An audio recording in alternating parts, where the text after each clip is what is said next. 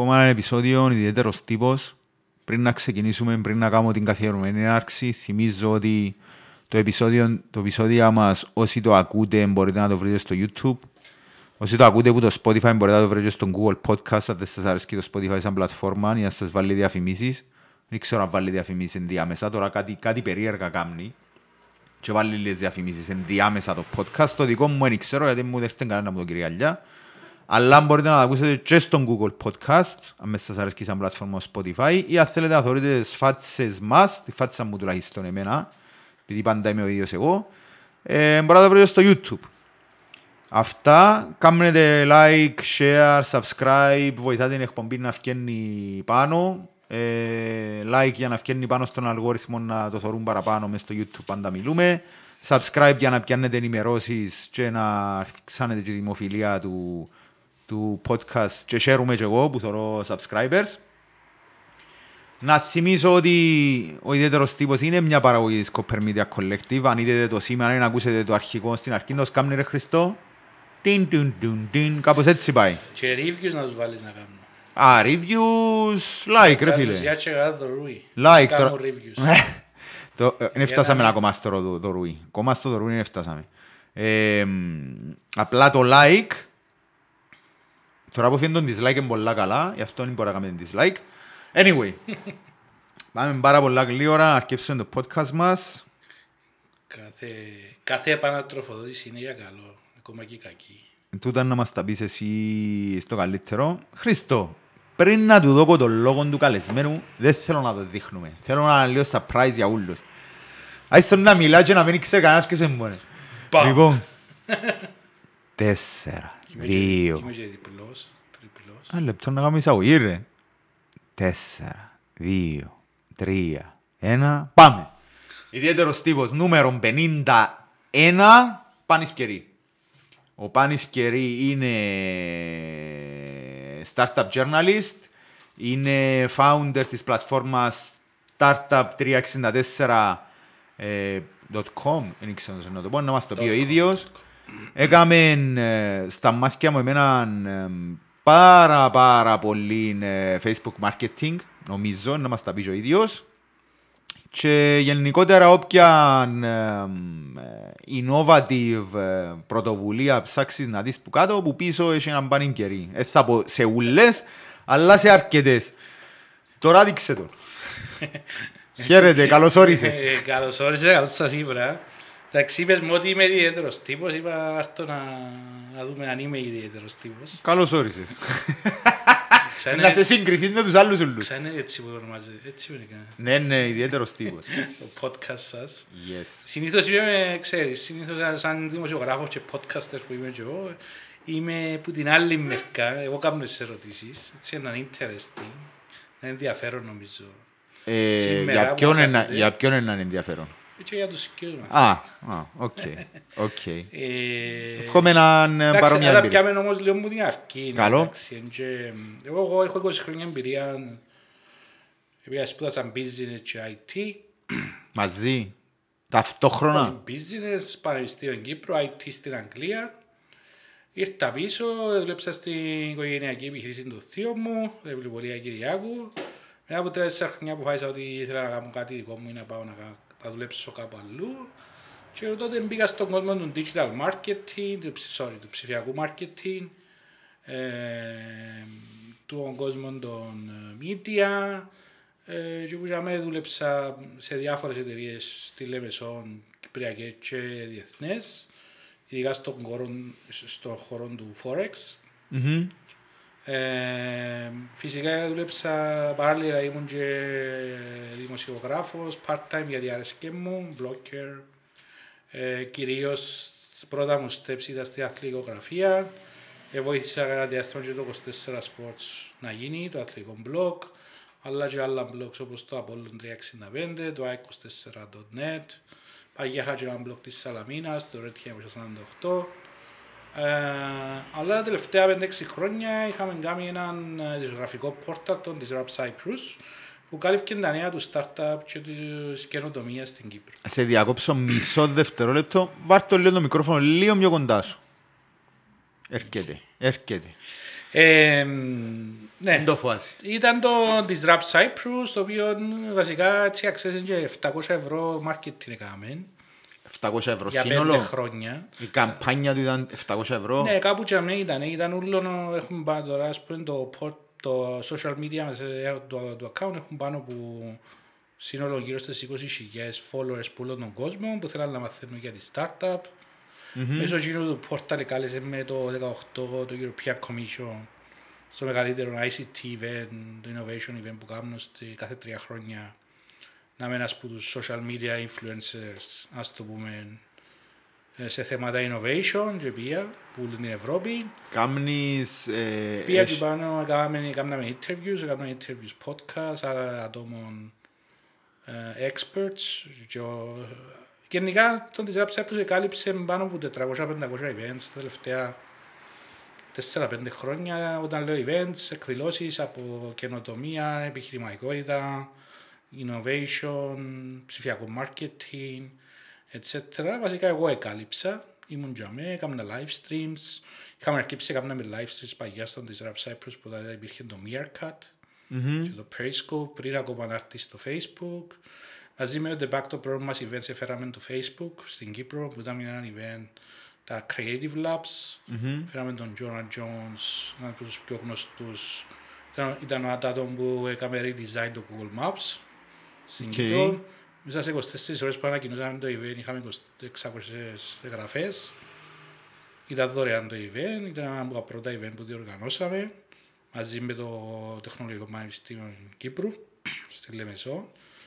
Και γενικά εντάξει, των τελευταίων καιρών προσπαθώ να πιάσω όλα τα μαθήματα που βοήθησα και άλλα startups ε, και άλλες εταιρείες να, ε, να μεγαλώσουν. Προσπαθώ να τα πιάσω, να τα βάλω όλα σε μια global πλατφόρμα. Μια πλατφόρμα που είναι για τον παγκόσμιο κοινό, Μμμ. όχι μόνο για την Κύπρο. Φυσικά να αρκέψουμε, στόχος να αρκέψουμε από την Ευρώπη, την Αφρική, Ισραήλ και Middle East και Μέση Ανατολή στην αρχή και σε, σχε- σιγά σιγά να επεκταθούμε Αμερικές, Καναδά και, και άλλου global. Ε, τούτο, θε- τούτο είναι το νέο project που δουλεύουν στους τελευταίους μήνες. Έχω ήδη έναν συνειδητή ε, στο κομμάτι του UX, ε, τον Νίκο Καζέτα από την Ελλάδα. Μιλούμε και με άλλους συνειδητές, μια εταιρεία που να αναλάβει τον development της πλατφόρμας Μμμ. ε, και αυτή θα είναι πλατφόρμα. Ε, εντάξει, τι, τι άλλον... ε, Χήμαρος ο Πανισκερή. Κάναμε τούτα, εντάξει. ε, Νομίζω ασχολήθηκα ότι- αρκετά με το growth hacking, δηλαδή το growth marketing, βοηθήσα startups. Εντάξει, τα τελευταία 15 χρόνια έχω βοηθήσει είτε σε, συμ- σε συμβουλευτικό χρόνο αρκετά προμπόνο που startups ή άλλες εταιρείες, ακόμα και πιο μεγάλες εταιρείες. Ε, ε, βοηθήσω και προμπόνο πώς να βελτιστοποιήσουν το marketing τους, πώς να πιάνουν καλύτερα αποτελέσματα. Παγιά, όταν δούλευα για μια εταιρεία της Saxoban, α, είχαμε διαχειριζούν 5 εκατομμύρια προπολογισμό σε marketing στο, στο Central Eastern Europe region, το οποίο βελτιστοποιήσαμε, ε, ρίξαμε στους 6 μήνες το 50% και αυξήσαμε 35% τα leads. Γενικά μπορώ να πω ότι εντάξει, εγώ προσωπικά έκανα, ας το πούμε, τόσο στα ελληνικά, ψηφιακό marketing βασιζόμενο σε δεδομένα data driven Μμμ. marketing πριν να γίνει coin, ενώ πριν να βγει ο... Before it was cool. before um, even Steve Ellis, uh, I mean the father of growth marketing and growth hacking, ευ- ευκήγε και είπε σε έναν event, this is growth marketing, this is how startups, this is how Dropbox, for example, grew. Ah, αυτά. Είπα, σου, Εντάξει. είναι λίγο μιλώ παραπάνω. α, διακόπτω. Welcome to my TEDx. This, is, this was my TEDx. Τελειώσαμε τώρα. Ευχαριστούμε που παρακολουθήσατε τον ιδιαίτερο τύπο. Ε, που τσίνα όλα που είπες ως τώρα, ξεκινώ από μια κουβέντα που είπες, influencer, είσαι ο χειρότερος influencer που είδα ποτέ στη ζωή μου, με τη, συ- με τη σημερινή έννοια του influencer, γιατί, γιατί δεν έχεις φωτογραφίες ούτε με μαγιό, το έχεις τον είδα, ούτε φωτογραφίες, ούτε giveaway είδα να κάνεις, ούτε με, με προϊόντα, δεν ξέρω, ξέρω εγώ, τα φρύθκια σου από ό,τι θεωρώ δεν τα βγάλεις, ε, από τρίχος δεν είσαι πολλά φαν. Ε, τι, τι εννοείς influencer; Ξηγά μου λέω το influencer γιατί το influencer έχουμε το μέσα στο νου μας τούν το πράγμα. Ότι πρέπει να βγάλεις πάρα πολλά φορές. Καταρχήν πρέπει να έχεις Instagram. Κατά δεύτερον πρέπει να βγάλεις, πρέπει να έχεις professional φωτογράφων, ε, να σου κάνεις φωτογραφίες πρέπει να έχεις και γνώσεις Photoshop και πρέπει να έχεις και γνώσεις marketing, να πιάνεις sponsors, να πιάνεις που τούτα. Εσύ πώς εννοείς το influencer; Ευτυχώς που κατάλαβες ότι δεν είμαι... Δεν είμαι influencer, απλώς η Ευρώπη ονομάζεται με εκείνη τη- την φορά social media influencers γιατί έτσι ονομάζαν τους άλλους ούλους ενώ οι άλλοι ήταν εκείνα, έκαναν εκείνα πολλά που ελάλες που ήταν μαζί μου. Ψευδομοντέλο, ψευδο... Ε, εντάξει, εγώ δεν θεωρώ τον εαυτό μου influencer, ποτέ δεν τον θεώρησα. Θεωρώ ότι προσωπικά θεωρώ ότι κάνω αν, ε, δημοσιογραφία, ε, blogging. Ε, δεν θεωρήσα ποτέ τον εαυτό μου influencer. Of course, εντάξει, τελευταία έχω κάνει, έχω κάνει εδώ που ήταν τελευταία που είπες και στο Instagram, γιατί ήταν το μόνο channel που δεν ήταν έτσι λίγο δυναμι, δυναμικό. Και έτσι στους τελευταίους ένα μήνα ε, δημιουργήσαμε το Panis on Tour, το οποίο βάλω φωτογραφίες που διάφορα events που πάω, networking, actually πρέπει να βγάλουμε και selfie τώρα. αξία θα δεις. Να βγάλουμε μόλις τελειώσουμε, να βγάλουμε δαμές σίγουρα. Θέλει να βγάλει και live, δεν έχω κανένα Ε, πρόβλημα. Εγώ. Βασικά, να, ναι, πα- βασικά, ναι, ε, ε, και to be honest, δεν μ' αρέσει, αντίστοιχα τα account μου, άρχισα και τώρα στο TikTok, βάλω βίντεο που events που πήγα, που βάλαμε τους μητσούς στο Rombodex, έπιανε 20.000 views, ήταν το Κυπρέο ότι η Μιτσέ κερδίσα στο διαβασμό του Robodex. Προσπαθώ τουλάχιστον με τα post μου να κάνω add value στη ζωή του άλλου. Τούτο θεωρώ παραπάνω. Εντάξει, τώρα αν πεις ότι είμαι influencer, εντάξει, μ, θεωρώ influencer είναι ποιος που γράφει κάτι και μετά μπορεί να τον πιάει ένας υπουργός να του πει γιατί έγραψες τούτο. άρα, άρα θεωρώ ότι... Emily Γιολίδη parody account. Θεωρώ ότι, Έτσι βάζει. θεωρώ ότι τούτο ε, συνέβη και μου πολλές φορές. Τι εννοείς, πιέσαι υπουργός τηλέφωνο και πες σου γιατί το βάλες; Ναι, ή άλλα άτομα, γιατί έγραψες Περίμενε, κάτι. ένας υπουργός ή διάφοροι υπουργοί; Διάφοροι υπουργοί. Άρα σε διάφορες, πλήθος υπουργός. σε διάφορες, ε, σε διάφορες και βουλευτές. Μιλούμε πέρα από έναν τώρα. Άρα Ναι. να το πάρουμε πολιτικά πρόσωπα; Ναι, ας το πάρουμε πολιτικά πρόσωπα. Άρα δραστηριοποιείσαι και στον θεωρώ πολιτικό ότι- χώρο. Θεω- Όχι, ήταν και κάποια πράγματα ήταν και για, ήταν και για θέματα καινοτομίας. Να Οκ. απασχολούμαι που γράφω. Γιατί έχω έναν κακό να γράφω, προσπαθώ να γράφω την αλήθεια, τουλάχιστον πώς την αντιλαμβάνω εγώ, και κυρίως να την ε, στηρίζω με δεδομένα. Που άμα τη στηρίζει την αλήθεια με δεδομένα, είναι δύσκολο ο άλλος να σου πει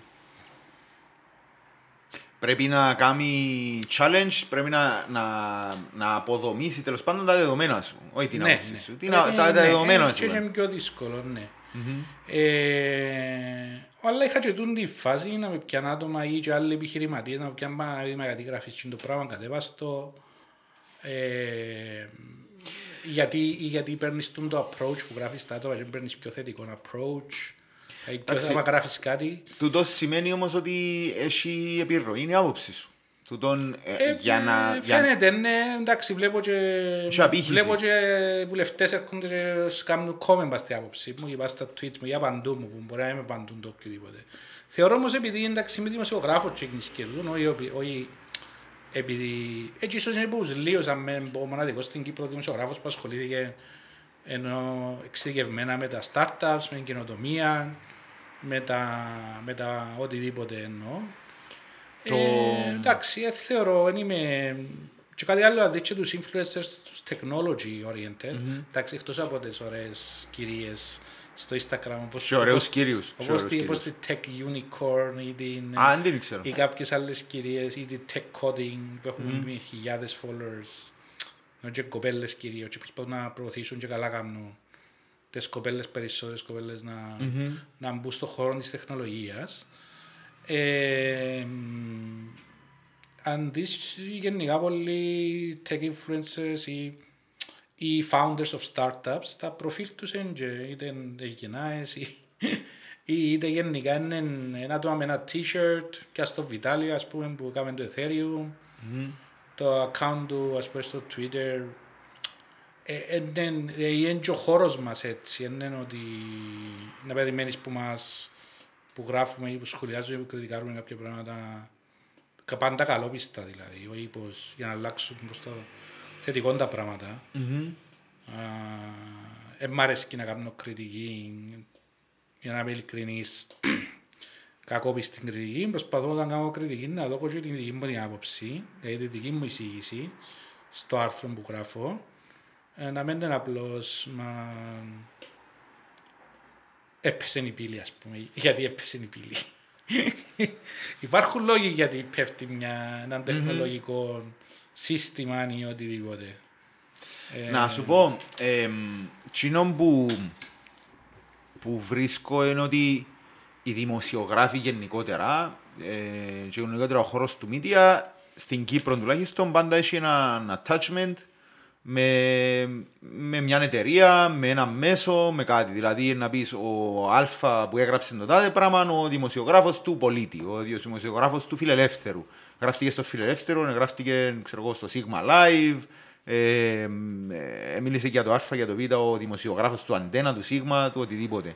Συνήθως, όχι συνήθως, τουλάχιστον στην Κύπρο, από ό,τι ξέρω εγώ, εθώρεις τούτον που βρισκώ σε σέναν, ότι δεν είσαι προσκολλημένος πάνω σε έναν πώς να το πω τώρα, ε, εκδοτικό, όχι εκδοτικό εικόνα, αλλά σε έναν ε, όμιλο, να το πούμε. ε, Εντάξει, εγώ, εγώ πάντα είχα τα δικά μου κανάγια. Δηλαδή, ναι, το μου λέω, ότι έκαμες, έκαμες τα δικά σου Εγώ είμαι κανάλια. λίγο διαφορετική κατάσταση. Είμαι, είμαι και journalist, αλλά είμαι και entrepreneur. Ε, εντάξει, δεν μπορεί να διαφωνήσω λίγο μαζί σου. Θεωρώ ότι το κυπριακό media, ας πούμε, space και δημοσιογραφία, θεωρώ ότι έχει πολλά ικανούς δημοσιογράφους. Όχι, είναι θέμα ικανότητας, είναι Ε, θέμα του έχει ότι... δημοσιογράφους που θέλουν να γράψουν πράγματα, αλλά ε, είδαμε και γεγονότα που έγινηκαν. Ε, θέλουν, που μπορούν να γράψουν πράγματα, θέλουν να γράψουν πράγματα, αλλά εντάξει, όταν φτάσεις στον ιδιοκτήτη του media, Εν τούτον κάπου που μπορεί, λέω. κάπου μπορεί να χαλάσει. Εν τούτον Ε, που λέω θεωρώ- ότι, ότι παρόλο που υπάρχουν αξιόλογοι δημοσιογράφοι, δεν είναι ότι δεν μπορούν να γράψουν την άποψη τους όπως είναι, απλά περνά από το φίλτρο του μέσου του οποίου προσπαθούν να επικοινωνήσουν. Δηλαδή αν, αν ο Ανδρέας ο Γιώργης που ήταν δαμέ, ήρθε και καλεσμένος, ε, ήταν χωρίς κάποιον μέσο πίσω, δεν έφτιανε στην τηλεόραση, στο ΜΕΚΑ, στο ΡΙΚ, στο ΣΥΓΜΑ, οπουδήποτε, μπορούσε να λέει τα πράγματα κάπως διαφορετικά έχει τούτον το φίλτρο που μπαίνει μπροστά. Και είναι το, είναι το trade της δουλειάς δηλαδή. Δεν είναι ότι κατηγορώ κάποιον ότι Γενικά δεν το κάνει, αλλά εσύ δεν το έχεις το πράγμα. Γιατί Νομίζω εσύ και ο Μαρίνος Πρώτον ο και κύριο νομικός. μας πιάμε μια κάτι δεδομένο. Εντάξει, ότι δεν υπάρχει αντικειμενική δημοσιογραφία. Μμμ. Όσοι λαλούν ότι υπάρχει αντικειμενική δημοσιογραφία, θεωρώ ότι είναι Τι σε σ- πολλά λαθασμένο. Τι σημαίνει όμως αντικειμενική Η μόνη δημοσιογραφία; αντικειμενική δημοσιογραφία που μπορεί να υπάρχει είναι το λεγόμενο data journalism. Δηλαδή η δημοσιογραφία βασίζεται πάνω σε δεδομένα. Δηλαδή μπορεί να πιάσει δεδομένα από την Google και να γράψεις ένα άρθρο βάσει διάφορων δεδομένων γιατί έγινε Μα δεν γιατί- είναι data journalism, τούτο, τούτο είναι γιατί- data analysis, γιατί βασικά με έγινε- λόγια. Ναι, γιατί έγινε και τυφώνας, να βγάλεις conclusions και διάφορα άλλα πράγματα. Τούτο Με να το τον κάνει data. όμως κάποιος τεχνοκράτης, Το ας πούμε οποίο- το να το κάνει ο οποίο- Κίτας Weather τούτο Ναι, πράγμα. το οποίο λείπει, ακόμα τον data journalism λείπει που το χώρο, το κυπριακό χώρο.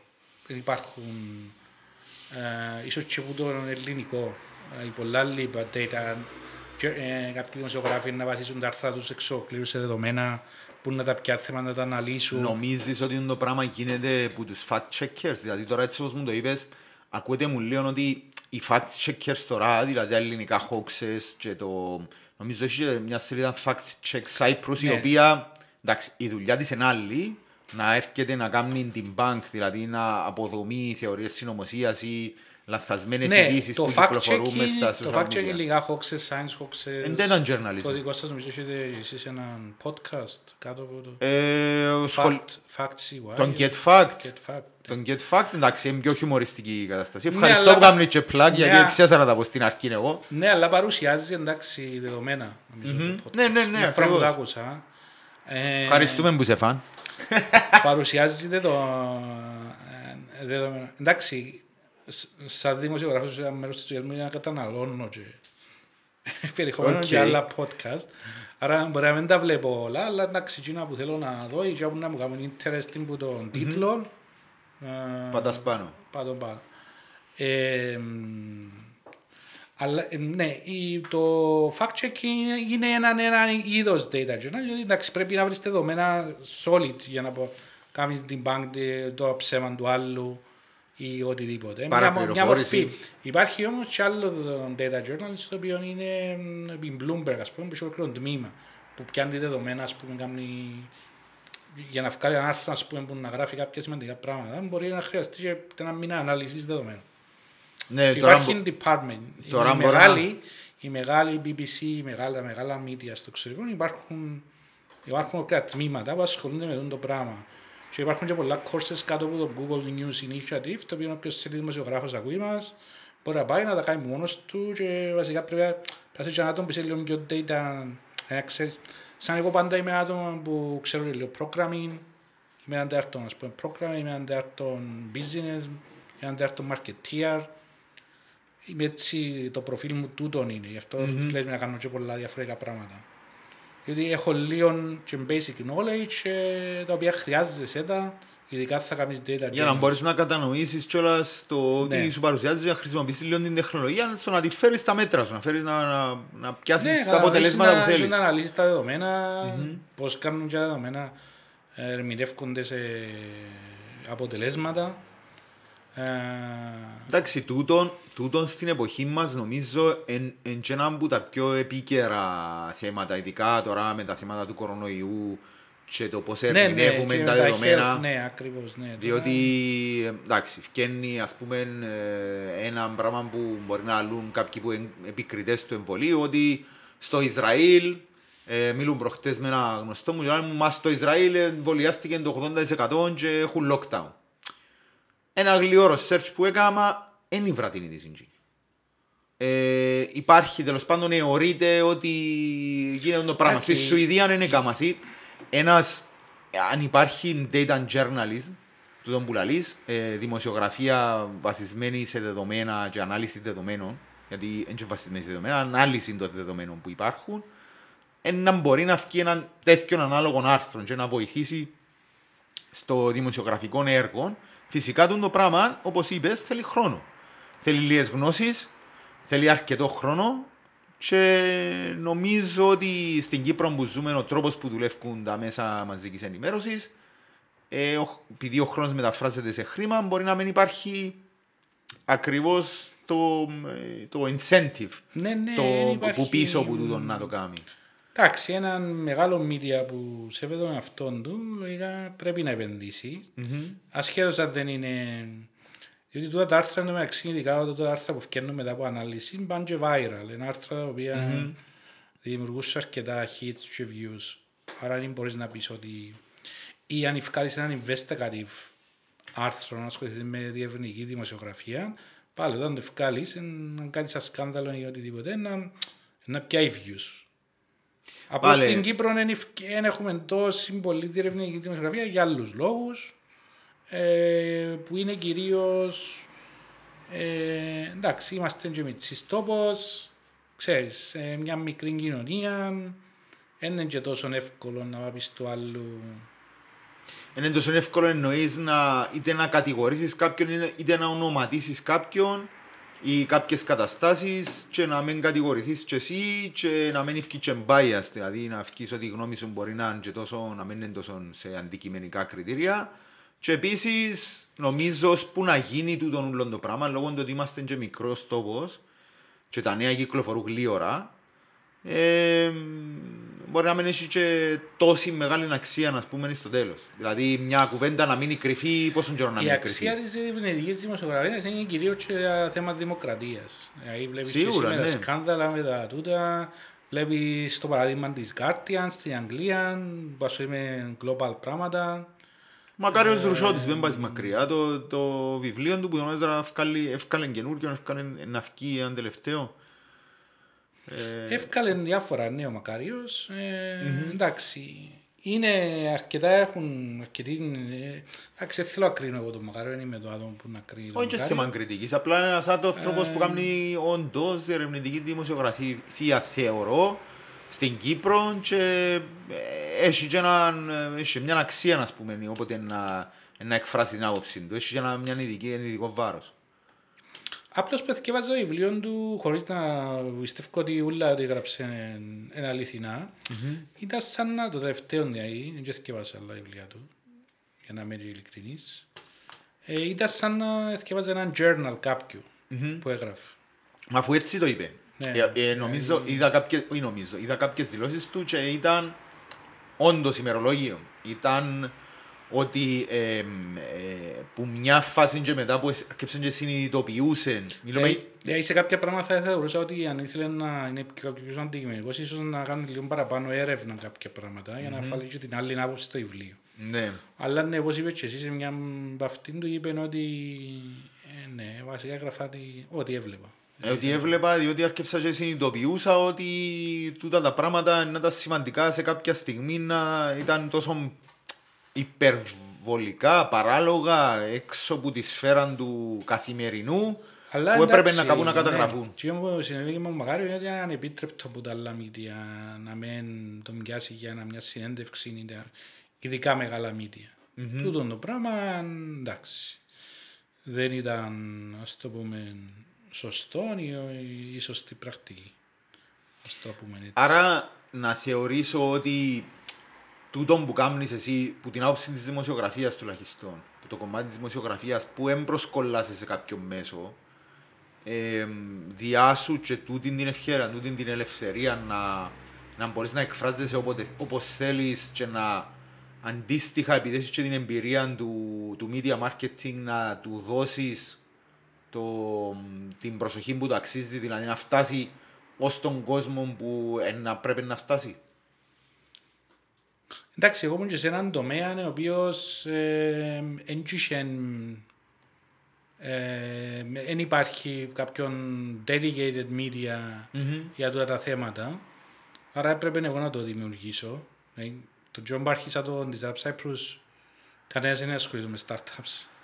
Ας πούμε την πρώτη χρονιά πήραμε startup, ε, είμαστε με αποστολή με, σε startup στο Web Summit, ήρθε Κυπριακό startup τρίτον, έκαμε pitch μπροστά από 15.000 κόσμο, συγκεκριμένου incubator στην Κύπρο.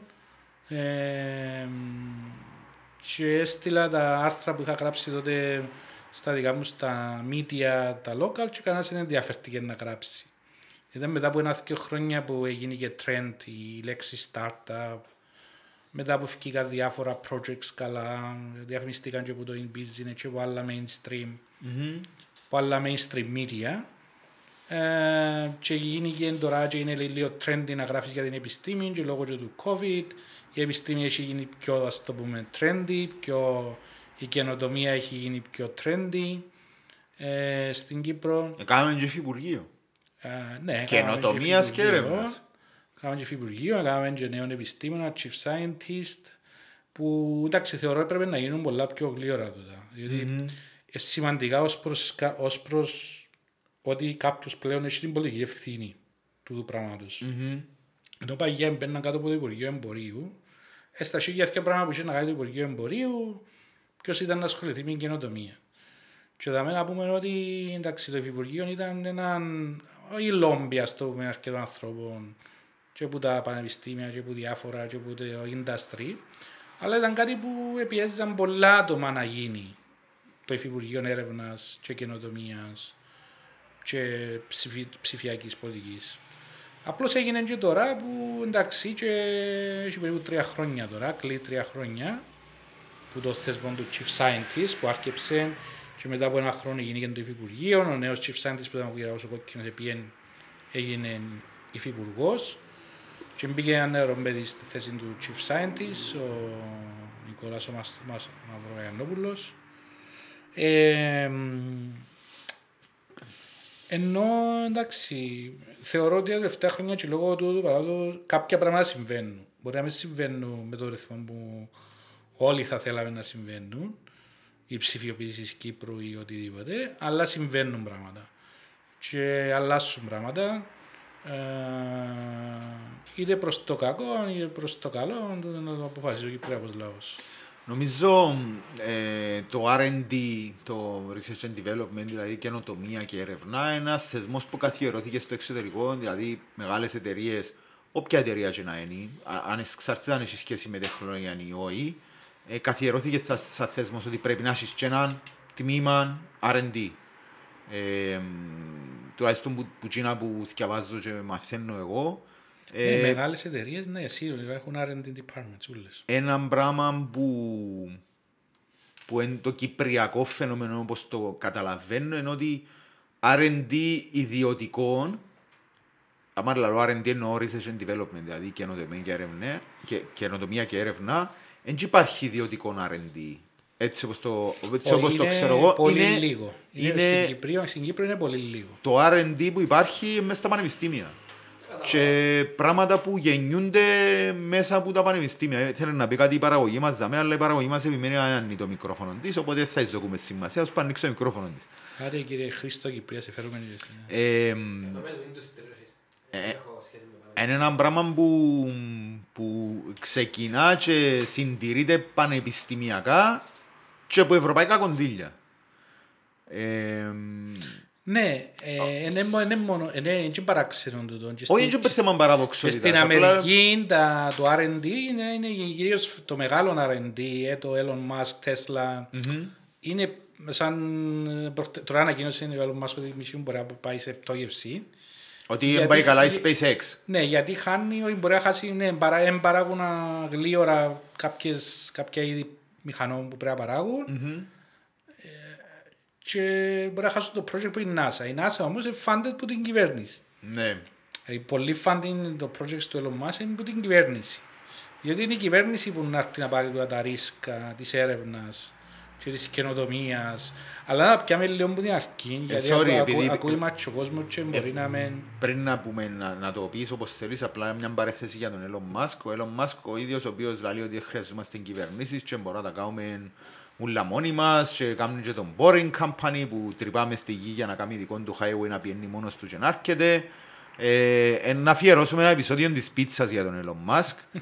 Πάντως, που μέναν, είναι συμπαθής προσωπικότητας. Δεν θα πω ότι είναι αντιπαθής, απλά είναι συμπαθής προσωπικότητας. Τώρα τα πράγματα που κάνει είναι άλλο πράγμα. Εσύ ξέρεις τα Εντάξει, οι καλύτερα. χαρακτήρες Steve Jobs, Elon Musk, τούτοι ούλοι άνθρωποι, ε, κάποιους, για κάποιους είναι πολλά συμπαθείς, για κάποιους είναι, πολλά- είναι, είναι καθόλου Για τους συμπαθείς. γυρών τους είναι αντιπαθής. Ε, Για τους ή κοντινούς. Μπέζος, αλλά δεν μπορείς να πεις ότι...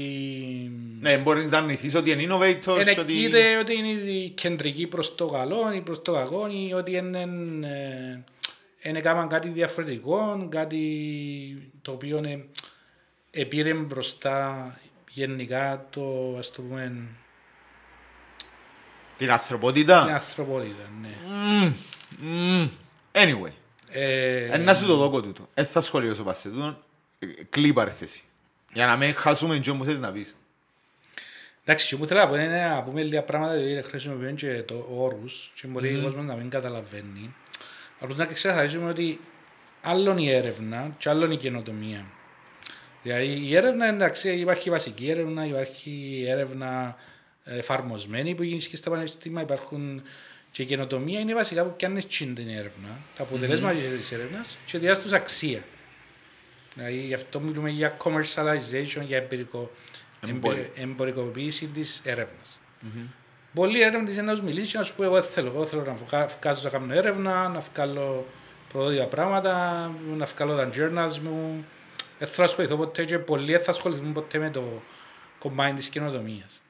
Και, εν- και έτσι τα πράγματα, έτσι πρέπει να είναι τα πράγματα, διότι χωρίς να γίνεται βασική, αρκετή βασική έρευνα δεν μπορείς ποτέ να καινοτομήσεις. Τουλάχιστον Δηλαδή, θέλεις... εν το προζήμι μιας εταιρείας, ας πούμε, που να είναι το industry, που να έρθει το industry να πιάσει τα αποτελέσματα και να τα κάνει προϊόν. Τουλάχιστον θέλεις τα μυαλά που είναι στην έρευνα να παραμένουν ατόφια ερευνητικά. Να μην, να μην Ναι, εντάξει, τα τούτο αμπολιάσεις είναι- με ναι, το τούτο κομμάτι είναι ένα, του... είναι ένα debate. Ε, αν δεις και successful μοντέλα σε άλλες χώρες, επιτυχημένα μοντέλα, δηλαδή πώς παράγεται καινοτομία, πώς βρίσκεται... Συνήθως οι ερευνητές απλώς δεν και τρέχουν τις εταιρείες on a day to day.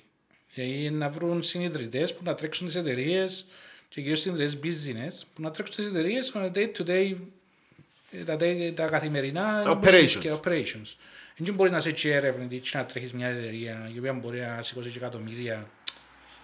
και να πρέπει να παράξεις, να κάνεις παραγωγή και πράγματα. Απλώς μην ίσκω στις εταιρείες που είτε εκείνοι που κάνουν την πατέντα, είτε εκείνοι που, που μπορεί να είναι μέσα σύμβουλοι συνέχεια στο τεχνικό μέρος, στο scientific μέρος ενός, Co-founders. ενός startups.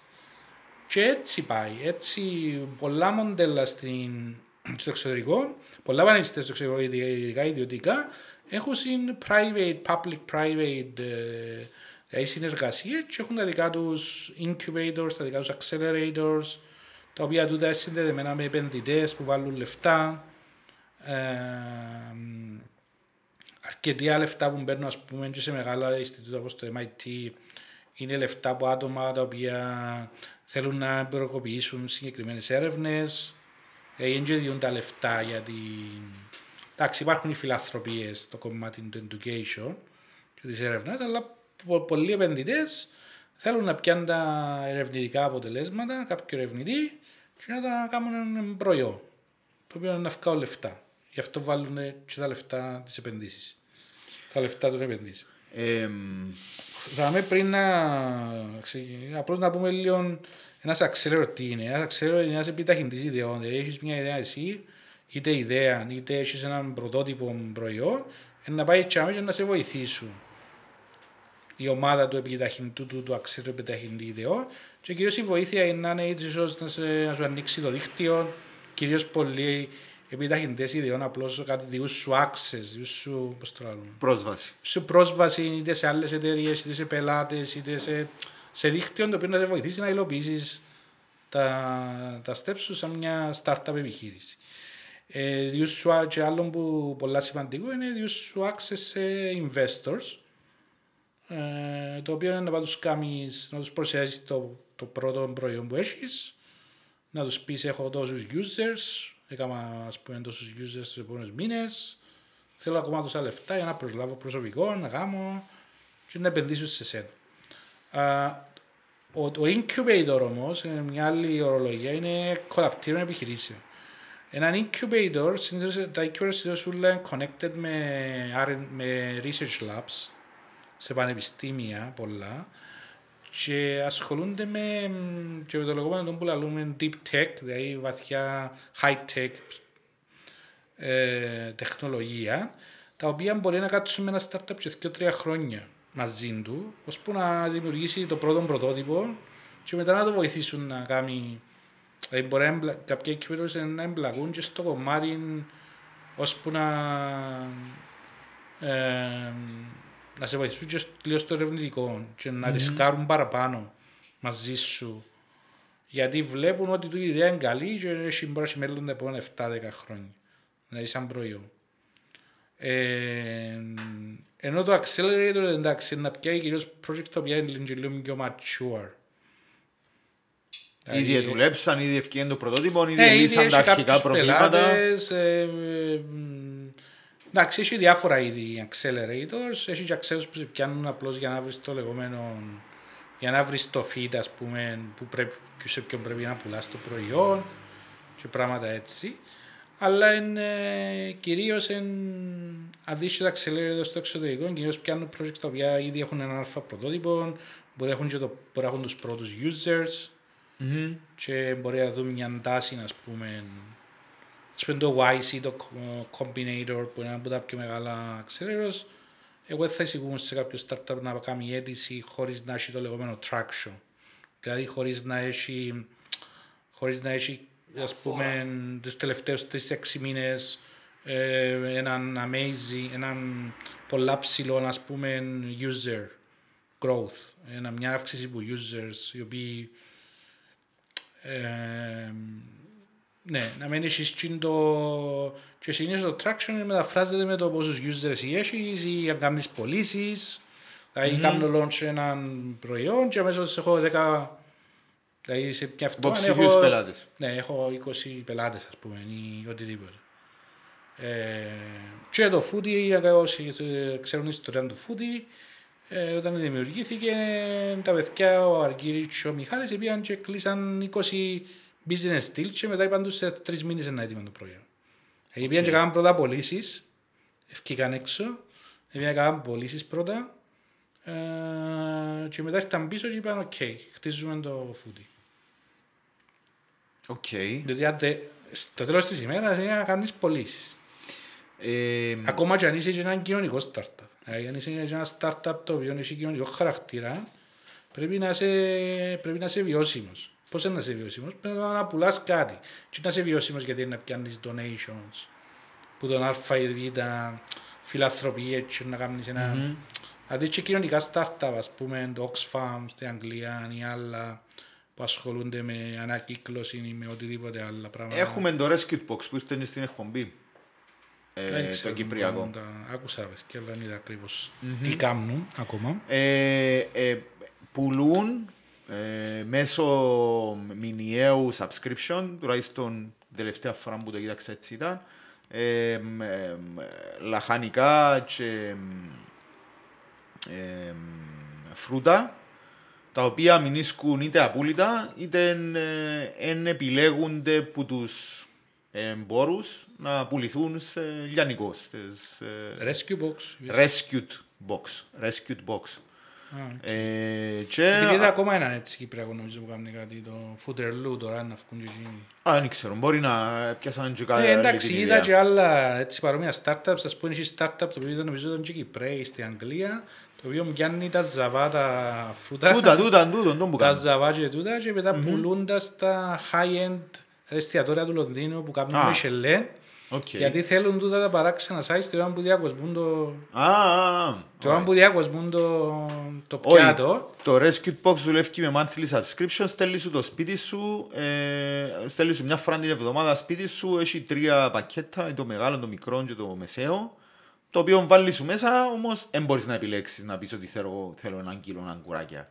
Ε, πάντα είναι εποχιακά και ότι βρίσκουν τα παιδιά και να λύσω ότι να έχει, ξέρω εγώ, ε, έναν κιλό λαχανικά και μισό κιλό ας πούμε φρούτα το μικρό. Ένα θυμάμαι ακριβώς το έννοια, αλλά μπορείτε να μπείτε στη σελίδα τους να το δείτε όσοι ενδιαφέρεστε. Ε, που φαντάζομαι είναι αντίστοιχα ένα ε, ε, startup, ε, και, που μιλήσα και με τη ε, δημιουργά Μαλβίνα. ένα- Δημιουργά ένα subscription based, ε, ένα συνεχόμενο εισόδημα που μπορεί να κάνει, την, ε, και να κάνει το κοινωνικό του αντίκτυπο μέσω εκείνου του subscription. Εκείνο που θέλω να σε ρωτήσω που ήταν η απορία διαφόρων. By, by the way, να πω ότι τούτα ούλα που λαλούμε σήμερα για disruption και για R&D και για incubators, accelerators ήταν μια πολλά ωραία σειρά, το Silicon Valley, δεν ξέρω αν το είδες, ε, το οποίο έχει μέσα εντάξει, μια χιουμοριστική Πετυχ- σειρά. Πετυχημένη σειρά όμως. Ναι, πε- πετυχημένη Πετυχημένη. γιατί πετυχαίνει και τον business μοντέλο. Σου πω γιατί είναι πετυχημένη. Διότι εμείς που είμαστε το industry εξεμιλούν το lingo και το τι συμβαίνει σε ένα startup, έχουν πιάει ας πούμε, έχουν πιάει περίπου νομίζω, 30 επεισόδια η σειρά. Ένα στιγμή, Και τρεις τρεις- σεζόν νομίζω, τρεις ναι. σεζόν. Ε, έχουν πιάει περίπου, το τελευταίο τους ήταν με τον blockchain και τέλειωσε για μένα. Ήταν, Ναι, που ναι, ήταν ναι, το ναι. fat του, του blockchain και γενικώς αποδείξαμε μέσω του επεισο- επεισοδίου ότι κανένα blockchain εκτός από bitcoin είναι decentralized. Δηλαδή όλα τα blockchain, ακόμα και το Ethereum, το 50% ανήκει στον ιδιοκτήτη του. Ε, Αν δεν ρωτάτε, ναι, ναι, ναι, ναι, ναι, ε, ναι. μπορεί να μην μπορείς να κάνεις ε, να μην μπορείς να ούτε ο ιδιοκτήτης να κάνει κάποια actions επειδή ήταν εκεί το 50% αλλά αν δεν ρωτάτε το μόνο decentralized coin προς το παρόν out there τώρα είναι το, είναι το bitcoin. Λόγω Αν της το με- σκεφτεί, το μόνο αποκεντρωμένο. ας Λόγω πούμε, της γιατί- μεγάλης υποφιλίας του. Φαντάζομαι και εντάξει, Ε, και ήταν το, το το πιο πρώτο- παλιό και το πιο σταθερό. Ναι. Αλλά ε, η σειρά εκείνη έπιανε διαφορετικά κομμάτια που συμβαίνουν στα startups και έρχεται και Νομίζω είναι τα πιο... πολλά φα- πε- έπιανε διαφορετικά πράγματα. Αν προσέξεις... Και πραγματικά δηλαδή δεν τα βγάλαν έξω. Ε, Όχι, δεν είναι τα- δεν τα πράγματα τα οποία- φανταστήκαν. είναι Πράγματα που πράγματα τα συμβήκαν και οποία- συμβαίνουν. Ειδικά ένα Silicon Valley startup περνάτα, τι είναι ούλα που θωρίτσαμε. Ναι. Ε, ό,τι ξεκινά από έναν γκαράζ, μπορεί να δουλέψει σε έναν γκαράζ, μπορεί να δουλέψει σε ένα δωμάτιο και μετά να πάει να βρει, πρέπει να βρει τα άτομα τα κατάλληλα. Όταν... Και, και παγιά στη Silicon Valley ήταν πιο εύκολο να σηκώσεις λεφτά, είσαι τώρα, τώρα είναι πιο δύσκολα πράγματα παγιά. Όταν ήταν και τον boom, υποτίθεται τον dot-com boom, έρχονταν τα άτομα που κοσάνε πολλά λεφτά, ιδίως σου έλα 100 χιλιάδες κάμε το πρώτο πρωτότυπο να το δούμε και βλέπουμε. Ναι. Ε, χωρίς... ε, Και που θέλω να σε πάρω στο funding. Ε, γιατί μπορεί ο κόσμος που μπορεί να μένει μέσα σε αυτά τα πράγματα να έρθει να πει καλά, εγώ γιατί να ξοδέψω τα λεφτά μου, ας πούμε, μπορεί να έρθει ο Πάνης αύριο και να μου πει και πρωτότυπο να έχεις ή και να μην έχεις πρωτότυπο, έχω μια ιδέα να κάνω το φούτι, ας πούμε. Που πες ότι ζούμε σε έναν κόσμο προ-φούτι και έρχεται ο Πάνης και λέει, εγώ θέλω να κάνω το φούτι. Που αν είσαι και λίγο tech άνθρωπος, μπορεί να πεις ναι, ε, καταλαβαίνω να μου θέλεις να κάνεις, δεν μπορώ να δω το application στην Κύπρο. Ή δεν μπορώ να φανταστώ ότι να έχει τούτη όλη τη μεγάλη επιτυχία που είχε το φούτι και έχει το φούτι. Ε, γι' αυτό έχουμε και α- άλλους ανταγωνιστές τώρα εμφανιστήκαν λόγω του μεγάλου traction που δημιούργησε και τις ανάγκες που δημιούργησε στο να υπάρχει φούτι. Είναι διαταγή. Ε, Πώς το είναι διαταγή που είπε ο Χρήστος, το Walt, ε, ένα θυμό τώρα, δεν μπορούσα άλλο. Ε, Απαναγία μου. Σε άννοτα. το φούτι... Θέλω το- να πω το- Το ότι- φούτι είχαν μια συζήτηση και με τους founders, δηλαδή Μμμ. Εν και τα παιδιά δεν έκαναν κάτι το οποίο είναι ξαναγίνει και στο εξωτερικό. Συμφωνούμε. Απλώς ήταν οι πρώτοι που το έκαναν σωστά. Στην Κύπρο τότε ήταν το food έγινε και λόγω και είχε ακόμα 10 food apps η Κύπρος. Απλώς ήταν οι πρώτοι που το έκαναν σωστά, ήταν οι πρώτοι που το έκαναν σωστό marketing. Ε, απλώς ε, θεωρώ ότι έγινε και startup όταν αρκέψαν τα παιδιά και σκεφτούν ότι να το πάρουμε εκτός Κύπρου ή να, το, ή να εξαγοραστούμε. Που μια... Διότι τουλάχιστον κατά εμένα ε, ένα startup είναι μια εταιρεία, δεν είναι μια απλή επιχείρηση. Δηλαδή ένα σουβλιτζίτικο ή ένα, ένα σούπερ μάρκετ που να ανοίξουμε δαμέ. Που, είναι, που υπάρχει μια πεπατημένη. Ε, έχεις παραδείγματα Όχι, και πολλά ακόμα- και και ξέρεις ακόμα να είναι μια, κάνεις. ε, δηλαδή εγώ έχω διαχωρίζω τις, σε startup και σε καινοτόμες επιχειρήσεις. Καινοτόμες επιχειρήσεις έχει πολλές η Κύπρος που μπορεί κάτι να καινοτομούν και να κάνουν. Μμμ. Αλλά startup μπορεί να έχει 50% η Κύπρος, όλη η Κύπρος. Θα με ολόκληρον, που τώρα έβλεπα, ολοκλήρες Σονή ας πούμε, που θεωρείται ένα startup και γίνει ένα nation, έχουν ανταπέσει 1.200 εταιρείες είναι θεωρούνται startup. Για να θεωρήσεις startup τι πρέπει, πρέπει να έχεις διάφορα κάποια elements στον, στον τρόπο που δουλεύεις και στον τρόπο ότι πρέπει να μεγαλώνεις πολλά γλύωρα, ε, να έχεις γλύωρο growth, πρέπει να αποτείνεσαι σε επενδυτές, Δηλαδή κάθε χρόνο ή κάθε ένα-δυο χρόνια να ζητάς τη βοήθεια επενδυτών με λεφτά, πρέπει να είσαι διαθέσιμος να βγεις στο εξωτερικό. Θα είναι κάτι που να κάνεις στην Κύπρο. Ε, και το λέω εξηγώ, μπορεί να είναι κάτι που να γίνει στο region δαμέ, ενώ στις 5-6 χώρες γύρω σου. Δεν λέω ότι μπορεί να πάει Απευθύνεσαι, απευθύνε, βασικά ό- όπως μου το λες τώρα, απευθύνεσαι σε μεγαλύτερο και μεγαλύτερο κοινό Ναι, ναι. και με, χωρίς να περιμένεις να κάνεις generate, δηλαδή να δημιουργήσεις εσύ αρκετό πλούτο για να μπορείς να απευθυνθείς σε παραπάνω κοινό, αλλά μέσω investors. Μέσω Κάνεις investors- reinvest τα κέρδη σου και ε, πιάνεις και πάλι έξτρα. Μέσω investors, αλλά εντάξει, είναι καλά, Επενδυτές. είναι καλά να κάνεις και πο- πωλήσεις. εν και Μπορείς συνέχεια να κάνεις φάντες, Ναι, συμφωνώ. να χρηματοδοτάς τις Απλά θέλω να πω ότι Μπορεί να γίνει και τούτο. αν είσαι ένας κερδίσεις startup το οποίο- 100.000, sorry, αλλά αν κερδίσεις 100.000 τον πρώτο χρόνο που δουλεύεις και απευθύνεσαι σε 100 χρήστες ή σε 500 χρήστες, σε 500 πελάτες και το κέρδος σου είναι 100.000, ε, να τα επενδύσεις ξανά μέσα στην επιχείρηση με σκοπό όμως όχι του χρόνου τους χίλιους να τους κάνεις 2.000, αλλά του χρόνου να τους κάνεις 100.000. Γι' αυτό Ναι, θέλεις ναι. και τον investor, γι' αυτό θέλεις και τον επενδυτή. Εν τούτον που λέω ότι το κέρδος, ναι, το κέρδος μπορεί να sustainable, να, να, να μπορεί να υποστηρίξει την επιχείρηση στο σημείο που είναι, αλλά ο στόχος σου είναι εκείνος. Ο Ναι, στόχος ας σου είναι να πούμε, πάεις όσο Εμείς μεγα- στο πιο Startup μεγάλο μπορεί. 364 ας πούμε έχουμε βάλει ένα στόχο να πρέπει να 15 χρόνια και έχουμε 5 εκατομμύρια users. Τα πρώτα δε, Τα πρώτα 15 χρόνια να πάμε έως το ίσως και πιο γλυρό να πάμε σε ένα, να έχουμε 5 εκατομμύρια users παγκόσμια. μμμ. Δεν είναι εύκολο να πάεις ναι, ναι, ναι, ε, ναι. σε έτσι νούμερα. Όταν, ε, if you take into consideration ότι ε, η New York Times, ας πούμε, σε New York Times έχει 8 εκατομμύρια monthly users, Subscribers ή... subscribers, OK. εννοώ, το χρόνο. Ε, Shit. Εντάξει, εμάς το μοντέλο μας είναι το διαφορετικό, δεν θα είναι μόνο content, να, είναι, να, δι- να έχουμε και membership για startups και membership για investors, άρα το pool μας είναι πολλά πιο μεγάλο που την New York, που μια ας πούμε, ε, που ένα- Εφημερίδα Ένα που- κανονικό εφημερίδα. Έναν κανονικό Είναι πιο μέσο, μεγάλο. ναι. Το pool μας, αν you take into consideration, δηλαδή ότι κάθε χρόνο δημιουργούνται 400 εκατομμύρια startups παγκοσμία. Ε, Και η Κίνα μέσα βέβαια. Ε, γι' Η αυτό... Κίνα, ας πούμε, έχει βάλει στόχους να δημιουργούνται εκατομμύρια startups στα επόμενα χρόνια. Γιατί ξέρουν και- και θα έπρεπε ότι είναι πολλά ρηψοκίνδυνο και για investor να επενδύσει σε startup Εδώ που θέλω να σε πάρω. και ρηψοκίνδυνο για εκείνον που κάνει το startup. Δηλαδή ένα στα δέκα startups actually έχουν την πιθανότητα να γίνουν μια βιώσιμη επιχείρηση. Εγώ Τα άλλα, άκουσα... τα άλλα δυο, ας πούμε που τα δέκα είναι να ξαγοραστούν. Μπορεί κάποιος να τα αγοράσει, η Amazon ή κάποιος πιο μεγάλος. ας πούμε, Και πάλι μπορεί να βγάλει λεφτά ο ιδρυτής, αλλά να βγάλει επειδή είναι να ξαγοραστεί. Ναι. Εγώ να σου πω κάποια νούμερα που άκουσα.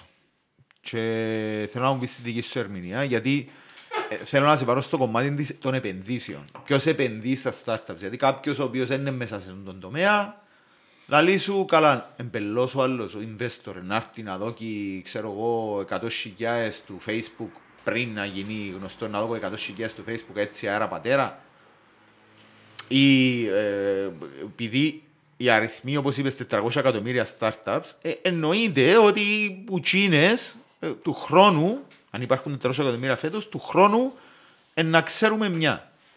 Δυο, το πολύ. Όχι, Τα νούμερα που άκουσα εγώ είναι ότι ε, ε, που τις 100 startups που επενδύει κάποιος, τα 90% κάνει fail.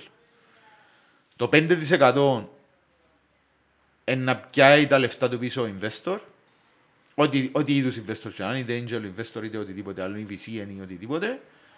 Το άλλο 3 με 4% μπορεί να εξαγοραστεί και να πιάσεις κάποιο profit και ένα πολλά μικρό ποσοστό, 1-1,5% να έχει εκείνον το, ξέρω εγώ, να πετάσεις στα ουράνια, ας πούμε.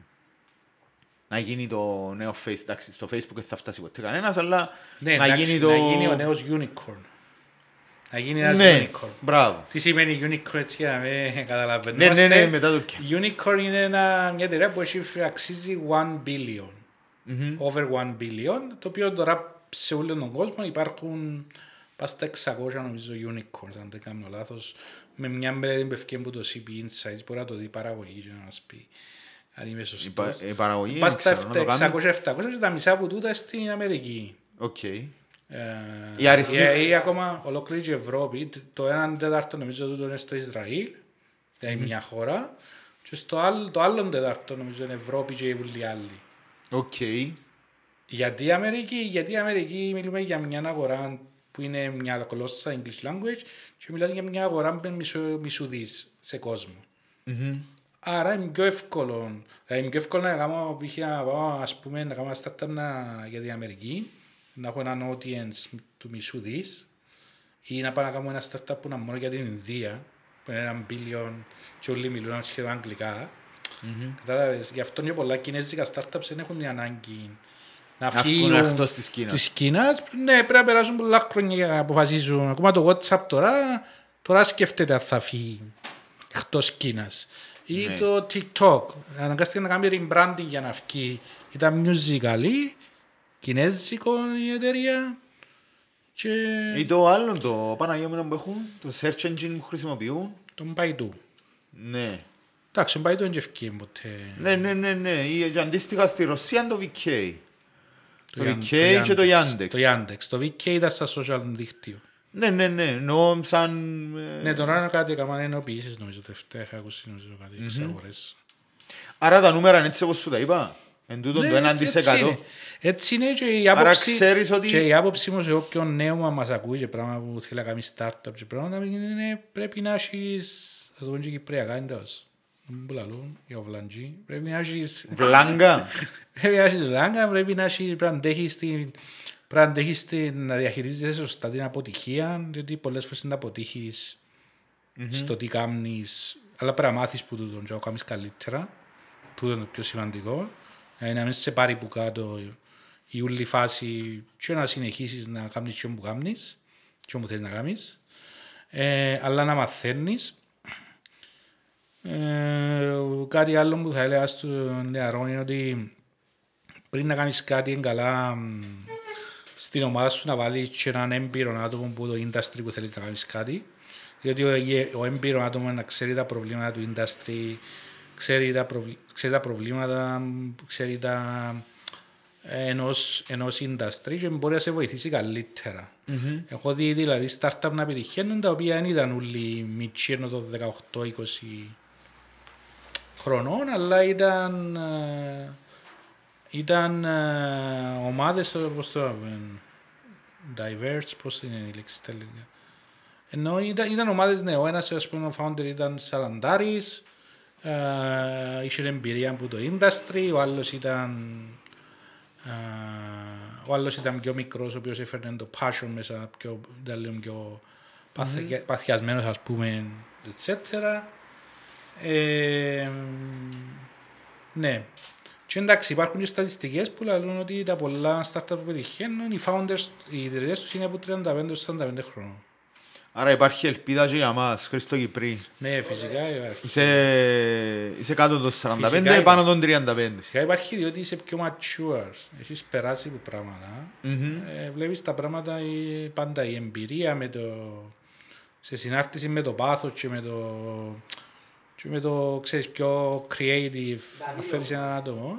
Δανή. Είναι, θεωρώ ότι είναι το sweet, ε, το sweet, ο, sweet, ε, ο sweet συνδυασμός για να πετύχεις κάτι.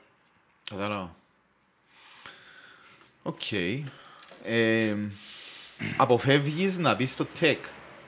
Διότι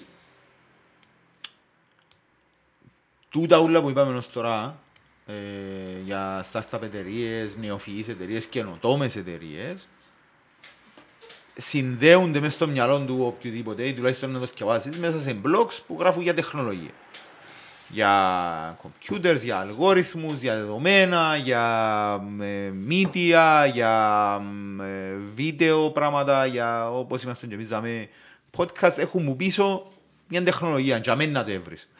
Ε, θα το έβρεις ας πούμε μες στο, όπως είπες, αναφέρες πριν και ένα μέσο, μες στο in-business ας πούμε, ότι τούτη είναι μια startup εταιρεία, ξέρω εγώ, που κάνει καινοτομία στον τομέα του μεσητικού, ας πούμε, ξέρω εγώ, ή του, του κομμάτιου τούτου. Γιατί όμως, ε, ε, ε, ακούεται λίγο σαν ταμπού. Δηλαδή, σαν να και πρέπει να μπεις να θυκευάσεις, ξέρω εγώ, το TechCrunch για να δεις ότι κάποιος έκαμε ε, ένα, μια καινοτομία, ας πούμε, ξέρω εγώ, στο, τις ρούμπες. Εντάξει ρε, το, το TechCrunch είναι πιο focused σε τεχνολογικά startups. Ναι, εν τω μου λέω ότι γιατί Είναι- μόνο όχι, μέσω είναι- tech- Είναι μόνο όμως, τα startups δεν είναι μόνο τεχνολογικά. Εγώ, τα, θε- εγώ θεωρώ ότι για παραπάνω startups είναι τε, λεγόμενο tech-enabled. Μμμ. Δηλαδή τεχνολογία σε κάποια φάση στη διαδικασία, είτε σε startups στην Αφρική, ας πούμε. Έχω δει startup από την Αφρική, ας πούμε, που έκαναν ε, pitch τις ιδέες τους και πράγματα, τα οποία ήταν, ε, είχε να κάνει όλο με, αγρο, αγρο- αγρο- με αγροτικά πράγματα, με οτιδήποτε και στην Κύπρο έχω δει ε, ένα από τα startup του που οι founders του έκαναν και παγιά άλλα startup σηκώσαν λεφτά, ο George Wu, το My- The Mighty Kitchen, κάνουν η πρώτη εταιρεία τώρα που κάνουν plant-based chicken. Δηλαδή chicken που έρχεται με Ναι, ναι, ναι, ναι, ναι. ε, που, που plants. Που... Όχι, είναι plant-based. ε, Είναι ε, κοτόπουλο Plant-based, που προέρχεται κοτόπουλο, που... Είναι κοτόπουλο ή είναι Plant-based. fake, ας το πούμε. κοτόπουλο. Fake, ναι, Vegan fake, κοτόπουλο. fake, plant-based, ε, έτσι, Ναι, ναι, ναι. plant, plant, plant-based food, ας το πούμε. Ναι, κατάλαβα. Άρα vegan chicken βασικά. Ε, Κάπως. Εντάξει, η ονομασία είναι plant-based, διότι Εντάξει, εσύ ξέρεις τα καλύτερα, sorry, γιατί... ε, ε, να- Ε, vegan είναι, είναι, είναι, είναι άλλη, είναι και φιλοσοφία Ναι, ναι, το, ναι, ve- ναι. το vegan είναι φίλο και φιλοσοφία, είναι μόνο. Η οποία ναι, έχει να κάνει πολλά με το plant-based, με τα plant-based ε, startups που, που έρχονται. Και εκείνα έχουν όμως, έχουν ένα άλλο είδος τεχνολογίας, είναι βιοτεχνολογία, ένα άλλο. Μμμ. Δηλαδή όλα έχουν έναν κομμάτι, είναι- διότι η τεχνολογία είναι μέσα στη ζωή μας, είναι παντού πλέον. Ε, Είναι είναι παντού πλέον η τεχνολογία. συμφωνώ. Είναι- Συμφωνώ απλά, ε, ε, εκείνο που εν περιμένεις, ας πούμε, εν περιμένεις να θυκευάσεις, ξέρω εγώ, τα... Ε, ποιο να σου πω τώρα, τι- το κομμάτι της που ασχολείται με, με οικονομικά στο φιλελεύθερο να θυκευάσεις για startup εταιρείες.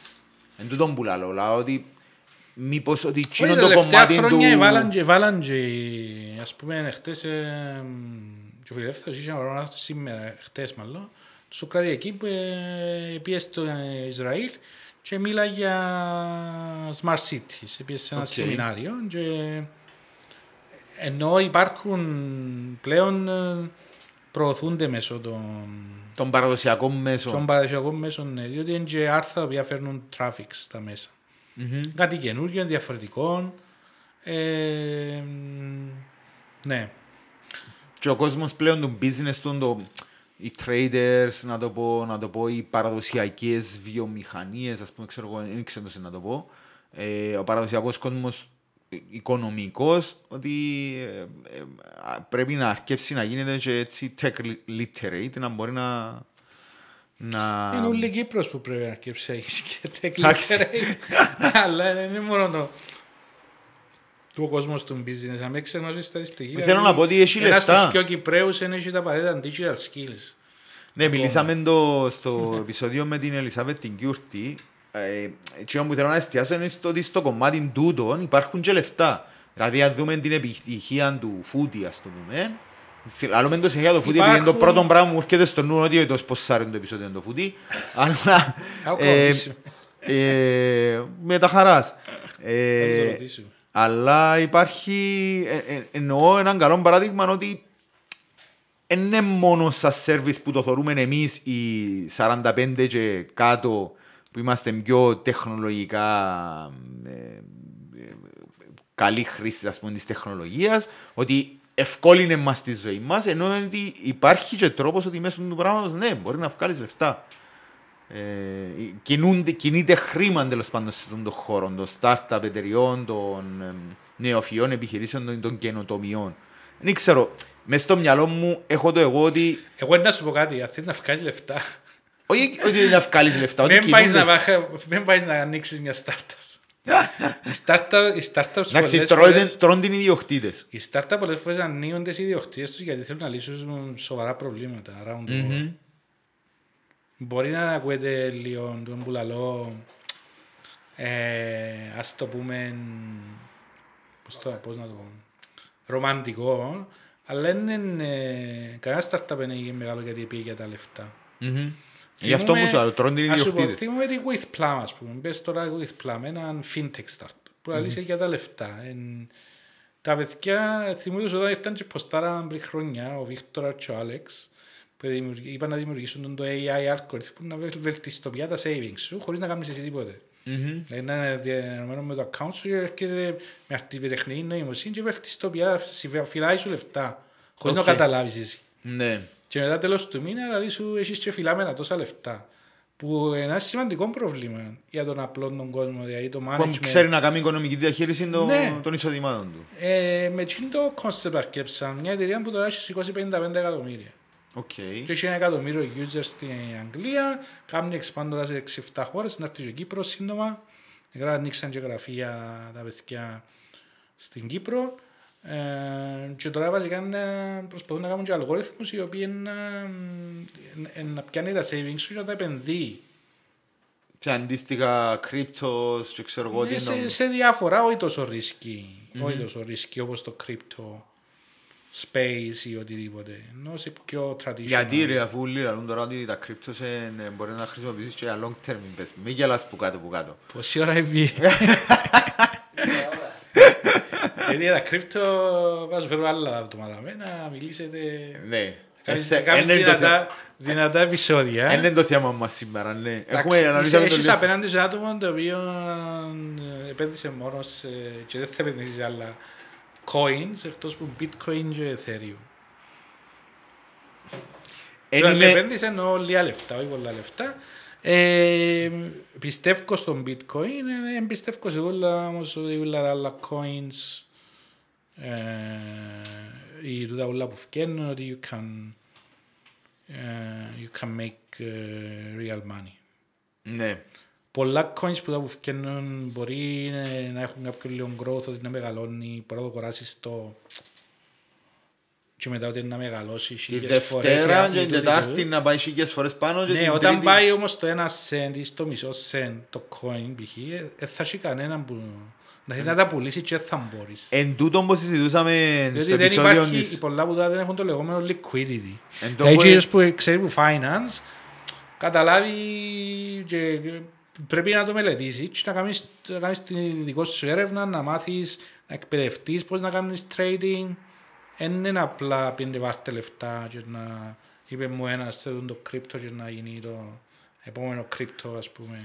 Τούτον που μιλούσαμε με τον Χρήστο στο επεισόδιο της πίτσας βάρτεως που να έρθει η πίτσα μες στο YouTube και να το έβρετε ε, που λαλούσαμε ότι ναι, να πάει πάνω, οκ, να το πουλήσεις, ποιος είναι να αγοράσει. Ενώ το bitcoin φίλε, εντάξει αρχές του χρόνου ήταν περίπου... 57.000.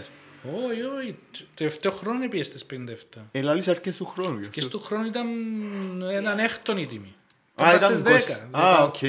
10-12 χιλιάδες. Δεν το πιάνες αρκές έτσι καιρό πέρσι. Ναι. ε, Ήταν να ξαπλασιάσεις τα λεφτά σου. Φυσικά, αν το πιάνες έτσι καιρό πριν 10 χρόνια, Εντάξει. ήταν να κάνεις 50.000 φορές τα λεφτά σου. Ε, ναι, εντάξει, εγώ έχω φίλους που ναι, είχαν bitcoin όταν το bitcoin ήταν 10 ευρώ. Ε, Τώρα έχουν 15 ευρώ. startup. Α; Τώρα ε, είχα Μιλούς startup. σου. Μιλούς σου. Ε, μιλούμε, ναι, καλό. Α, οκ. Ακού να δεις, ποιος πρέπει να επενδύσει σε startup είναι risk. Εγώ γνώρισα άτομα το οποίο έφκαλε 30 εκατομμύρια, μετά έβαλαν τις άλλες startup και μετά έχασαν τα. Ούλα για 30. Ναι, διότι πήγε να... ήθελε παραπάνω μετά. Να... Ενώ έκαμε raise, ε, λεφτά, έκαμε exit που startup, μετά έπιαν τα... Και να ακούσεις πολλού, πολλούς startup founders, μιλούμε για άτομα που ρισκάρουν πολλά. Δεν είναι άτομα normal. Startup founders ή sta- startup investors; Founders. Οκ. Και investors, εντάξει.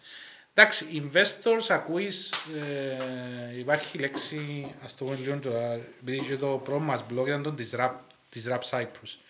Τι σημαίνει disruption; Το disruption είναι coined που την εταιρεία, το advertising εταιρεία την, T- Έγινε coined; έγινε trademark Οκ. το disruption που την εταιρεία TBWA. Και έγινε όταν έγινε και η καμπάνια του Steve Jobs το Think Different Μμμ. και εφκήκε εκείνο το quote το γνωστό ότι You must be crazy, the misfits will change the world. Και που είπε ο Steve Jobs, που είναι και ο Steve Jobs, που το Jobs έγραψε τα ο, Ο Wozniak. ο creative, όχι, ο creative marketing manager της TWA σ- όταν ήταν η κα- καμπάνια Think Different, που έκαμε καμπάνια η Apple. Γραφτήκαν και λόγια από την εταιρεία, την διαφημιστική, Άρα ο Steve Jobs δεν τα γράψε Και- του τα ούλα, είναι τόσο μεγάλος ο θεός Steve και... Jobs είπε το, ήταν ο Α, εκείνος που το έφερε α, ήταν ο στο- πρώτος που το είπε. Ναι, γραφτήκαν, ναι, αλλά Αξία. Δεν είναι ο το, πρώτος και που... το code εννοώ, το crazy, these misfits will be the crazy. Γραφτήκαν από το Rob Siltain, που ήταν ο, το- το creative manager της TVW. Τότε TVW έγραψε και το όνομα disruption, το οποίο τι σημαίνει disruption; Disruption είναι... Ε, το disruption είναι όταν έρχεσαι και, μ, σε μια αγορά νέα και δημιουργάς νέα αγορά, νέο market. Όχι, έρχεται σε ένα- μια υφιστάμενη αγορά και δημιουργάς μια νέα. Ναι, δημιου- θέα. βασικά κάνεις ένα, μια επιχείρηση που δημιουργά νέα αγορά. Π.χ. Uber, Dropbox, Airbnb. Δημιουργ- και Δημιουργήσαν νέες αγορές. Το Airbnb όταν ευκήγε κανένας δεν ήξερε το. Γιατί ήταν πολλά κοντά να κλείσει. Υπάρχει ένα, βάλω το μες στο Startup Cyprus, το Facebook group, το community. Υπάρχει ένα βίντεο του founder του Twitch, που είναι εκείνος που τους έκαμε introduce τον Paul Graham στη Y Combinator. Οκ. Δηλαδή είχε κλείσει το... Η Y Combinator έφκαλε και τρεις φορές το χρόνο calls για να πιάσει startups που να επενδύσουν. Είχε κλείσει το call και έκαμε το intro, ο founder που έκαμε το Twitch, ένας τύπος που είμαι στο TikTok και κάνει post τώρα για tips και πράγματα και για με δείχνει ότι ξέρει το email μες στο TikTok. Οκ. Μου έστειλε εκείνος του Paul Graham, του YC, για να κάνει introduce το Airbnb. Και αμέσως το Airbnb, και που ήταν, ήταν έτοιμο να κλείσει το Airbnb, διότι είναι πολλά δύσκολο να κάνεις ένα disruptive, real disruptive startup. Πολλά, είναι το πιο high risk, ας το πούμε. Το οποίο έχει το λεγόμενο disruptive innovation, δηλαδή μια καινοτομία που να, που να αλλάξει που αλλάζει και δημιουργά νέο market. Δυσκολ, πολλά δύσκολο να δημιουργήσεις νέο market. Και είναι πολλά δύσκολο να κάνεις identify σε κάποια φάση έκαναμε και μια μελέτη εμείς για ένα product που θα κάνουμε με artificial intelligence identify ε, αν το startup είναι disruptive ή- ή όχι. Μμμ. Θέλαμε να το πάρουμε, εντάξει, δεν βράμε το funding. Χρειαζόμαστε 2.000 πρώτα μόνο για το R&D, για να κάνουμε το αλγόριθμο τούτο. εμ, πολλοί επενδυτές δεν επενδύουν σε real disruptive startups. Επενδύουν σε άλλα πιο startups τα οποία έχουν πιο λίγο ρίσκο. Ε, ναι, γιατί είναι τεράστιο ρίσκο. να- Ε, διότι το να δημιουργήσεις νέο market, να μπορεί να σου πάρει και χρόνια. Ε, ναι, να Ο πιαστείς επενδυτής και να... κυρίως θέλει περίπου στα τρία χρόνια να βγάλει ένα αλφα από την επένδυση. Οκ. Δηλαδή εγώ μίλησα με τον δεύτερο υπάλληλο του Techstars, ένας φίλος που είχε έρθει ένα- λίγες μέρες κάτω Κύπρο, και που δημιουργήσε, που έκαμε το Startup Weekend και το Startup Week. Ε, ε, μίλησα του και λαλό του ήταν άτομο που επένδυσε στο Twitter. Έβαλε 50.000 δολάρια όταν το Twitter δεν ήξερε κανένας. Λέω του γιατί επένδυσε στο Twitter; Ε, φάνηκε μου καλή ιδέα. Τα, τα, at the moment λαλή μου. Και ξέραμε εμείς ότι σαν Techstars που μας είπαν τότε, ναι πέρασε από το πρόγραμμα του Techstars ας πούμε, που ήταν από τα μεγαλύτερα accelerator στον κόσμο. Αλλά εμείς και άρεσε μας η ιδέα, είδαμε ότι είναι καλή ιδέα και ξέραμε ποτέ να γίνει το του... και να κάνει IPO και το 50.000 μας ας πούμε να γινούσε...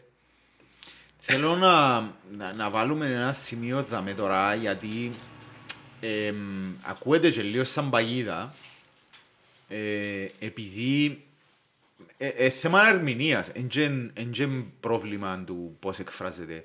Απλά το, την καλή ιδέα, ε, εσύ που είσαι του industry και παρακολουθάς το, η καλή ιδέα σημαίνει άλλο πράγμα. Καλή ιδέα είναι να το δεις μπροστά σου, ε, να δεις έναν πρωτότυπο τέλος πάντων, να μπορείς να αντιληφθείς τι σου λέει ο άλλος και πώς μπορεί να το υλοποιήσει. Μιλούμε για- Είναι ένα- Είναι ένα απλά, sorry, τι όμως θέλω να πω, είναι Ναι, ναι. απλά ότι εξύπνησα που μες στο κρεβάτι μου τώρα και είπα να κάνω, ξέρω εγώ, ε, ε, ε, να μου το λες, ε, pet ε, προϊόντα για εκείνους που έχουν pet σκότες. Και πήγα και παρουσίασα στο και είπες, α, καλή ιδέα. Ε, παίζει ρόλο και ποιος εμπούμε, πόση δουλειά έβαλα από πίσω, τι, ποιες παραμέτρους σκέφτηκα, Όχι. πρέπει να έχω ένα pitch, πρέπει να, πρέπει να έχω ένα pitch, Φυσικά. πρέπει να έχω και ένα business plan. Εν, εν τούτον που... Παίζουν πολλά πράγματα ρόλο. Ε, Πρώτα απ' όλα παίζουν, παίζει ρόλο, εντάξει, η μισός κόσμος που επενδύει παίζει ρόλο ότι είναι το product και δεν τον κόφτει ποια ομάδα είναι πίσω, γιατί δηλαδή σου εγώ να, σ- αν χρειάζεσαι τον τάδε να, σου- να φέρω δίκτυο είναι να χτίσω την ομάδα. Θα είσαι Άρα- developers να σου άρα- φέρω 20. άρα- Ναι, άρα με ενδιαφέρει το product εμένα. Και έχει άλλους που λέει, όχι, είναι η ομάδα και αν έχεις, το, αν έχεις ένα product που είναι πολύ καλό, να σε βοηθήσω σαν investor να, Θα να το βελτιώσεις. βελτιώσεις και ο σας. Ε, εντάξει, ε, παίζουν ρόλο πάρα πολλά πράγματα, αλλά λέω σου, πάλι δεν ξέρει κανένας ότι μια εταιρεία να γίνει, να πάει σε IPO ή να γίνει Συμφωνώ. πολυεθνική. Ε, ε, και έχει άτομα που ρισκάρουν πολλά, ας πούμε, και άτομα που κρατούν λεφτά πολλά και μπορεί να πούν έχω ένα εκατομμύριο και τούτο ένα εκατομμύριο να πάει σε σέρνω από εκεί ποτά και είναι οι λεγόμενοι angel επενδυτές, ας πούμε, angel investors, που εντάξει, που τούτοι συνήθως έχουν και χρόνια μες στο industry της τεχνολογίας, άρα έχουν ένα λίγο μάτι, ξέρεις, μια ιδέα στο αρχικό κομμάτι αν θα πετύχει ή όχι. Αλλά ξέρουν ότι να βάλουν ένα εκατομμύριο, ας πούμε, και μπορεί να πετύχουν οι οι 100.000 μπορεί να γίνουν πόσα εκατομμύρια, αλλά οι άλλες 900.000 δεν τις χάσουν. Ναι, αλλά μπορεί οι 100.000 ξέρουν το όμως, οι ξέρουν το. 100.000 να πληρώσουν για τις 900 που Ναι, έχασαν. μπορεί να επενδύουν, μπορεί να, έχουν, να επενδύσουν σε 100 εταιρείες, ας πούμε, με tickets των 50.000, πώς το, των 100.000, ας πούμε, κατάλαβες. Μι- Ε, Μικρά tickets, ενώ σε αρχικό επίπεδο. Υπάρχουν διαφορετικά είδη πρώτα απ' όλα επενδυτών, είναι οι άγγελοι επενδυτές, οι angel investors που επενδύουν αρχικά, μετά είναι οι venture capitalists, είναι τα family offices μετά, εντάξει, είναι ολόκληρη- Τα fans. Ε, τα funds είναι οι venture capitalists. Ναι, Κυρίως είναι Ε, εντάξει, connected μπορεί να με έρθουν και venture μόνο, capitalists. ναι. Έχει private investors. ε, ε, Θέλω να μείνω στο κομμάτι της ιδέας, είδα το σε μια παρουσίαση του τον. ε, α, sorry, sorry, πριν να πάεις σε εκείνο, όταν είπες ιδέα. Είναι και θέμα ιδέας. Η ιδέα είναι σε- είναι σε λαμινά μου χώστο. Άιστο, στα startup είναι- είναι η- είναι η- Δηλαδή η ναι, κότσινη είναι φανέλα ιδέα, που- ε, η είναι- κότσινη φανέλα που φορέσαι σήμερα είναι- ήταν μια ιδέα, ας πούμε. είναι το execution. Δηλαδή Οκ. πώς κάνεις, πώς πιάνεις την ιδέα και πώς την υλοποιείς. Μπορεί ένα startup να υλοποιηθεί με 100 διαφορετικούς τρόπους και κάποια από τούτα δεν θα successful, κάποια να είναι.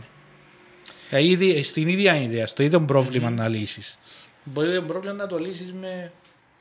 Ναι, εδώ που θέλω να σε φέρω ότι πρώτον, να, να προσθέσω δάμε ότι εν άλλον το να έχω μια ιδέα εγώ που είπα ε, προϊόντα για εκείνους που έχουν pets κότες, να το πω εγώ, γελάω ο Χριστός, ε, εν άλλον να το πει ο Μάρκ Ζακέμπεργκ. Όχι, σίγουρα. Δεύτερο, που την παρουσίαση, sorry, ε, Ναι, τελείωσε. που την παρουσίαση που έπιασα εγώ ήταν πριν πολλά χρόνια. Ε, που ήταν ένας ο οποίος έκαμε μια καινοτόμα ιδέα και υλοποιήθηκε και τέλος πάντων ε, ε, ελάλε μέσα στο κοινό επειδή ενθουσιάστηκε το κοινό και ελάλε να έχω και εγώ ιδέες, έχω και εγώ ιδέες, ξέρω εγώ και λαλεί μην νομίζετε, ε, υπάρχει πολλοί κόσμος ο οποίος πιστεύει ότι βράτουν την καινοτόμα ιδέα την οποία αν υλοποιηθεί να κάνει ανέβρο λεφτά, ανέβρο κόσμο, ξέρω εγώ, να κάνει boom και δεν την ξέρει κανένας άλλος και δεν πρέπει να την πω κανένου άλλου και πρέπει να την κάνω. Την ίδια στιγμή λένε, που το σκέφτεται το πράγμα υπάρχουν ακόμα τουλάχιστον σίγια άτομα που σκεφτήκαν το ίδιο πράγμα με σένα. Και υπάρχουν ακόμα 50 που, που, που υλοποιούν και που σκεφτείτε. Ακριβώς. Που τσίνο- που τσίνον Παγκόσμια. ούλ- Ναι, που τσίνον ούλο, που τσίνους ούλους που σκεφτήκαν την ίδια ιδέα με σένα, τώρα που σκεφτήκαν σήμερα, και είναι τα σίγια άτομα, γιατί αύριο μπορεί να έχει άλλους σίγιους που σκεφτήκαν το ίδιο πράγμα. Τον που είπαμε pet προϊόντα για κότης, αν το κάνει κανένας, trademark που τώρα, θέλω 10%. Αλλά anyway, που τσίνους ούλους, ένας, δυο, άντε τρεις να, κατα... να καταλήξουν σε prototype. Σε working prototype. Και ένας να πάει να το κάνει pitch. Και να πιάει ε, funding. Και τι σημαίνει ότι είναι να πετύχει. Μπορεί να μην πετύχει ποτέ. Μπορεί και ο τρόπος υλοποίησης, επίσης, είναι τον που είπες, ότι να έχουμε σίγια άτομα την ίδια ιδέα, την ώρα που να έρθουμε να το υλοποιήσουμε, το τελικό προϊόν μπορεί να βγει εντελώς διαφορετικό. Διότι μπορεί να μας κάνει νόημα ότι το φούτι, ναι, ε, εμ- εμ κανονι- εμ- εμ κανονικό. Είναι πολλά καλό το design του και ξέρω εγώ και έτσι έπρεπε να ήταν. Αν με βάλεις εμένα να το κάνω, ή αν κάθεσαι εσύ να το κάνεις, ή κάθεσαι και ο Χρήστος να το κάνει, οι τρεις μας, είτε μαζί είτε ξεχωριστά, να πάλι, δεχτούμε. όχι μόνο ήταν να δεχτούμε, ήταν ένα εντελώς διαφορετικό πράγμα, για μας ήταν να κάνει sense, αλλά ήταν εντελώς διαφορετικό. Όχι, και ναι, και στην εντάξει, στην περίπτωση του Για φούτι, όχι αν ναι στην ρε, περίπτωση- βάζε. Όχι, και στην περίπτωση του φούτιου μου θέλω να σου πω είναι ότι υπήρχαν experience, ε, έμπειροι φ- ιδρυτές για να κάνουν εκείνο το πράγμα, διότι έκαναν παρόμοια πράγματα και, απο, και αποτύχαν βασικά σε κάποια από εκείνα που κάμα και μάθαν πώς, να επιτύ, πώς πρέπει να επιτύχουν. Δηλαδή, μ, και το που είπες είναι πολύ σημαντικό, όταν είναι να πάμε λίγο σε επενδυτές. Εγώ ξέρω φίλους μου, που εντάξει, επειδή εγώ ξέρω φίλους μου που είναι και επενδυτές αλλά είναι και επιχειρηματίες και κάνουν startups και δικά τους. Εκείνοι είναι πολλά πιο εύκολο να, επε- να πείσουν επενδυτή διότι έχουν κάνει και τρία startup τα οποία έκαναν τα οποία χτίσαν τα τελευταία 20 χρόνια στη ζωή τους, ε, τα οποία έκαναν exits, ενώ πουλήσαν τα... Αν έχεις και εσύ σαν έναν γιος που μιλάει ότι είναι να κάνει κάτι, ε, παίζει βαρύτητα. Σαν ο Steve Jobs, όχι ο Steve Jobs, ποιος υπάρχει και ένα βίντεο που μου ραδίζει του Bezos, που λέει ότι εντάξει, εκτός τα πρώτα 200.000 ο Bezos, εσύ σήκωσε από την οικογένεια του. Ήταν δάνειο που τον, που τον παπάν του. Άλλε που που την δείξε με ρε οικογένεια. Χριστό. Δάνειο που τον παπάν του. Πώς τον Έλλον που έπιαε δάνειο που τον παπάν του πόσο, ένα εκατομμύριο; Ναι, τα- Ναι, πολλοί δεν Και ο ξέρουν Τραμπ έπιαε ότι δάνειο που τον σε συγκεκριμένες φάσεις για να μην χάσει το, το family το, της Amazon ή σε κάποια φάση που πρέπει να γίνει ένα μεγάλο, να βάλουν κάποιοι με πολλά εκατομμύρια, έφερε τον αρφόν του μέσα εδώ και του μετοχές για να μην χάσει τον balance και τη- το ownership της εταιρείας. Μετά θα μπαίνουν μεγάλα κεφάλαια των εθιών. Ή ε, άμα θυκευάζεις ένα βιβλίο η Amazon, το κάτι που είναι biography, γράφει τα ούλα ούλα μέσα. Ε, ή, στο, ή το Google Story, είναι καλά να κάτσεις να θυκευάσεις. Ε, το Google ήταν έτοιμοι τα παιδιά να μην επενδύσει κανένας κοντά τους, τότε ήβραν τον αλγόριθμο, το PageRank τότε στη Silicon Valley και επιμένας είναι ως που, εντάξει, πίστηκε ένας που το Sequoia Capital που είναι θεωρείται το πιο μεγάλο VC του κόσμου και έδωκαν τους τις πρώτα εκατομμύρια που χρειαζόνταν για να βγάλουν την Google τότε. Ε, Το Sequoia Capital έγινε Δηλαδή πρώτα- παίζει, και που θέλω να σου πω μόνο παίζω είναι ότι σε κάποια φάση πρέπει να σηκώσει 20 εκατομμύρια και σηκώσει από 20 διαφορετικούς ανθρώπους, δηλαδή από ένα εκατομμύριο. Γιατί, γιατί ήταν ο Μπέζος και ξέραν τον ή οτιδήποτε, πιστεύκαν τον.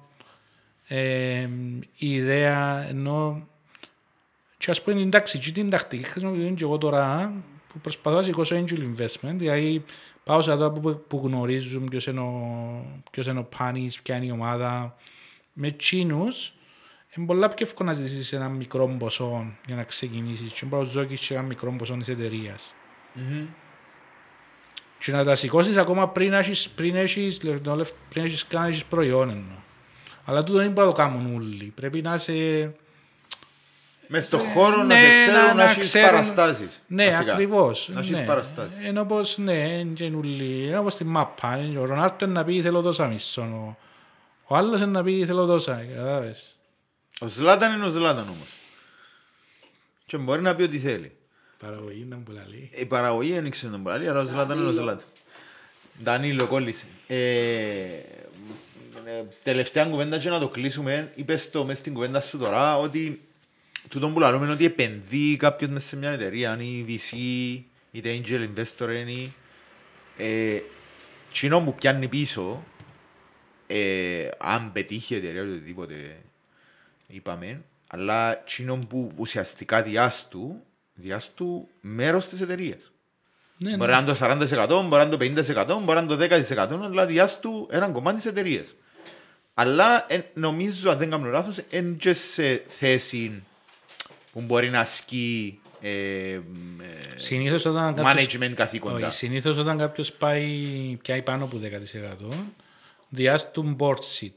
Ναι. το λεγόμενο. Δηλαδή είναι ένας, και όλες οι εταιρείες έχουν έναν board που αποτελείται από τρεις, τέσσερις, πέντε directors που εκείνοι παίρνουν τις στρατηγικές αποφάσεις και όλα.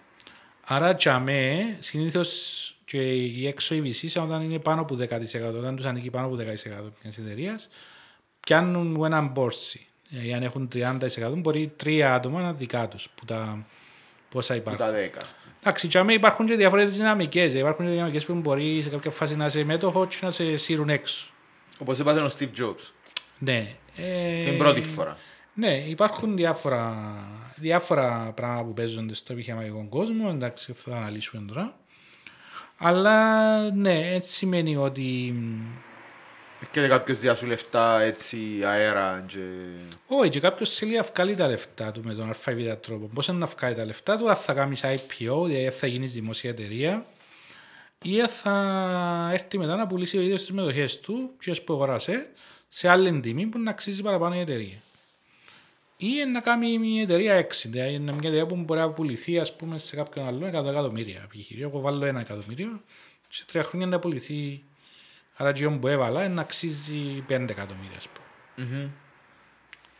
Ναι, Κατάλαβα. είναι επένδυση. Είναι επένδυση και η οποία επένδυση μιλούμε δεν είναι κάτι της εκατό που βάλεις τα λεφτά σου σε ένα pension fund. Ε, γι' αυτό είναι high risk, high reward. Ε, Δηλαδή ψηλό το δύσκολο αλλά και ψηλές οι αποδόσεις. Οκ. Είπαμε πάρα πολλά. Ελπίζω εκείνοι που τα ξέραν ήδη να αποκτήσαν και παραπάνω insights γιατί ο Πάνης δαμέ είναι on top of things. Ε, εκείνοι που δεν ξέραν τίποτε ως τώρα ε, ελπίζω να τους εδώκαμε ε, πράγματα που δεν ξέραν να τα μάθουν. Αν δεν τα μάθετε γράψτε μας τα μες στα comments ή στείλτε του Πάνη μες στο facebook. Ε, στο Instagram τώρα που τον βρείτε κάνετε του like στις φωτογραφίες που Ε, να βάλει βασικά με εντάξει, μαγιό. πάνε ευκαιρία να με βρείτε facebook, linkedin, οπουδήποτε. Ναι, Κάμε Twitter κάμε είπε, κάτι. έχει Twitter handle. Twitter, Paniskerry.com. Snapchat έχουμε, Και μπορεί. σελίδα δική σου είναι paniskerry.com. Δουλεύει και εκείνο. ε, πάει στο linkedin, εντάξει, αλλά σύντομα Οκ. να υπάρχει και εκείνη. Ε, μ, Like στο Startup 364 στο Facebook. Δάμε να κάνουμε και λίγο shameless Ε, διαφή- plug. διαφήμιση. Κάμε καλό. Προσπαθούμε τώρα να φέρουμε ε, στην Κύπρο το, ένα non-profit βασικά mini acceleration program Μμμ. που να μπορεί μια εταιρεία να έρθει κοντά μας και να τη βοηθήσουμε σε 6 με, με 10 εβδομάδες ε, να αρκέψει είτε να, να μπορεί να πάει σε ένα επενδυτή να μιλήσει, να μπει σε ένα πρόγραμμα τέλος πάντων. Πού να μπορείς τους να βρει ο βοηθήσουμε. κόσμος πληροφορίες. Εντάξει, ακόμα είναι να κάτω από ένα European Initiative, το European Startup Universe, ε, να ανοίξουμε Γενάρη να- για την Κύπρο και να τρέξει το πρόγραμμα Μάρτιν και Απρίλη. Άρα κάνετε Αλλά το follow, κάνετε με follow και να κάνετε δείτε- follow το πάνι για παραπάνω πληροφορίες. Τούτο ήταν το επεισόδιο μας. Περιμένω λίγο feedback, αφού είπαν ο Πάνης ότι είναι καλά να πιάνω feedback. Περιμένω feedback. Όσοι φτάσετε ως δαμέ και είδετε το και άρεσε σας πέτε το σε κανάλι, κάνετε κανένα share, κάνετε ένα like, ένα subscribe. Και να ευχαριστήσω για το πρόσκληση, Να είσαι καλά. Να είσαι καλά, πέρασα πάρα πολύ ωραία. για την ΚΕΟ. Πάσουμε τόσο, τόσων επεισόδιων είχαμε τόσο ζαμί ότι δεν είναι χορηγός μας η ΚΕΟ. Τούτον το επεισόδιο είναι χορηγημένο που, καμένε- που κανένα ρε παιδιά. Χωρίς να πω πάνης. Αν θέλει, αν θέλει κάποιος angel investor ή VC ή οποιοςδήποτε να χορηγήσει το επεισόδιο, ελάτε κοντά κάτι να βρούμε. ε, Να, πληρώσ- ε, ε, ε, να πουλήσουμε ένα κρυβά το τομάρι μας. Τελευταία, τελευταία των τελευταίων ερώτηση. Ε, κάμα σου την έτσι under the table αλλά αν την επιαές. Ε, να σε ξαναρωτήσω. Η κότσινη φανέλα είναι τυχαία που είναι φόρησες σήμερα. Ήταν ένα μήνυμα προς την παραγωγή μας. Ε, όχι εντάξει, ε, είναι, ε, όχι, ε, τυχαία, ναι. Α, δεν είναι ότι έχει γεμάτο τα αρμάρια σου κοτσίες φανέλες ας πούμε. Επειδή Όχι, ό,τι είδα αρέσκει που μου σένα- κότσινο, εντάξει, είναι και κρυφκό το ότι Τυχαία. είμαι Σαλαμινέος, Α, α, όπως και η οκ. παραγωγή σας. Οκ. Ε, Εντάξει, αλλά ήταν τυχαία, αν ήταν... Προχωράτε σκεφτήκα. δυνατά. Προχωράτε δυνατά. Να δω το καλεντάρι μου πότε παίζουμε μαζί σας και να ξαναξηγηθούμε εμείς. Εντάξει, μακάρι η ομάδα να έρθει... Μακάρι να παίρνουν καλά τα βόλεϊ που πάνε και καλά. Ε, μακάρι να έρθουν πρώτη κατηγορία. Παίζει βελόν, παίζει βελόν, παίζει βελόν. Και μακάρι να Ευχαριστούμε. κάνουμε- να κάνουμε την ομάδα που όλοι θέλουν. Ευχαριστούμε, ευχαριστούμε. Ευχαριστούμε για τις ευχές.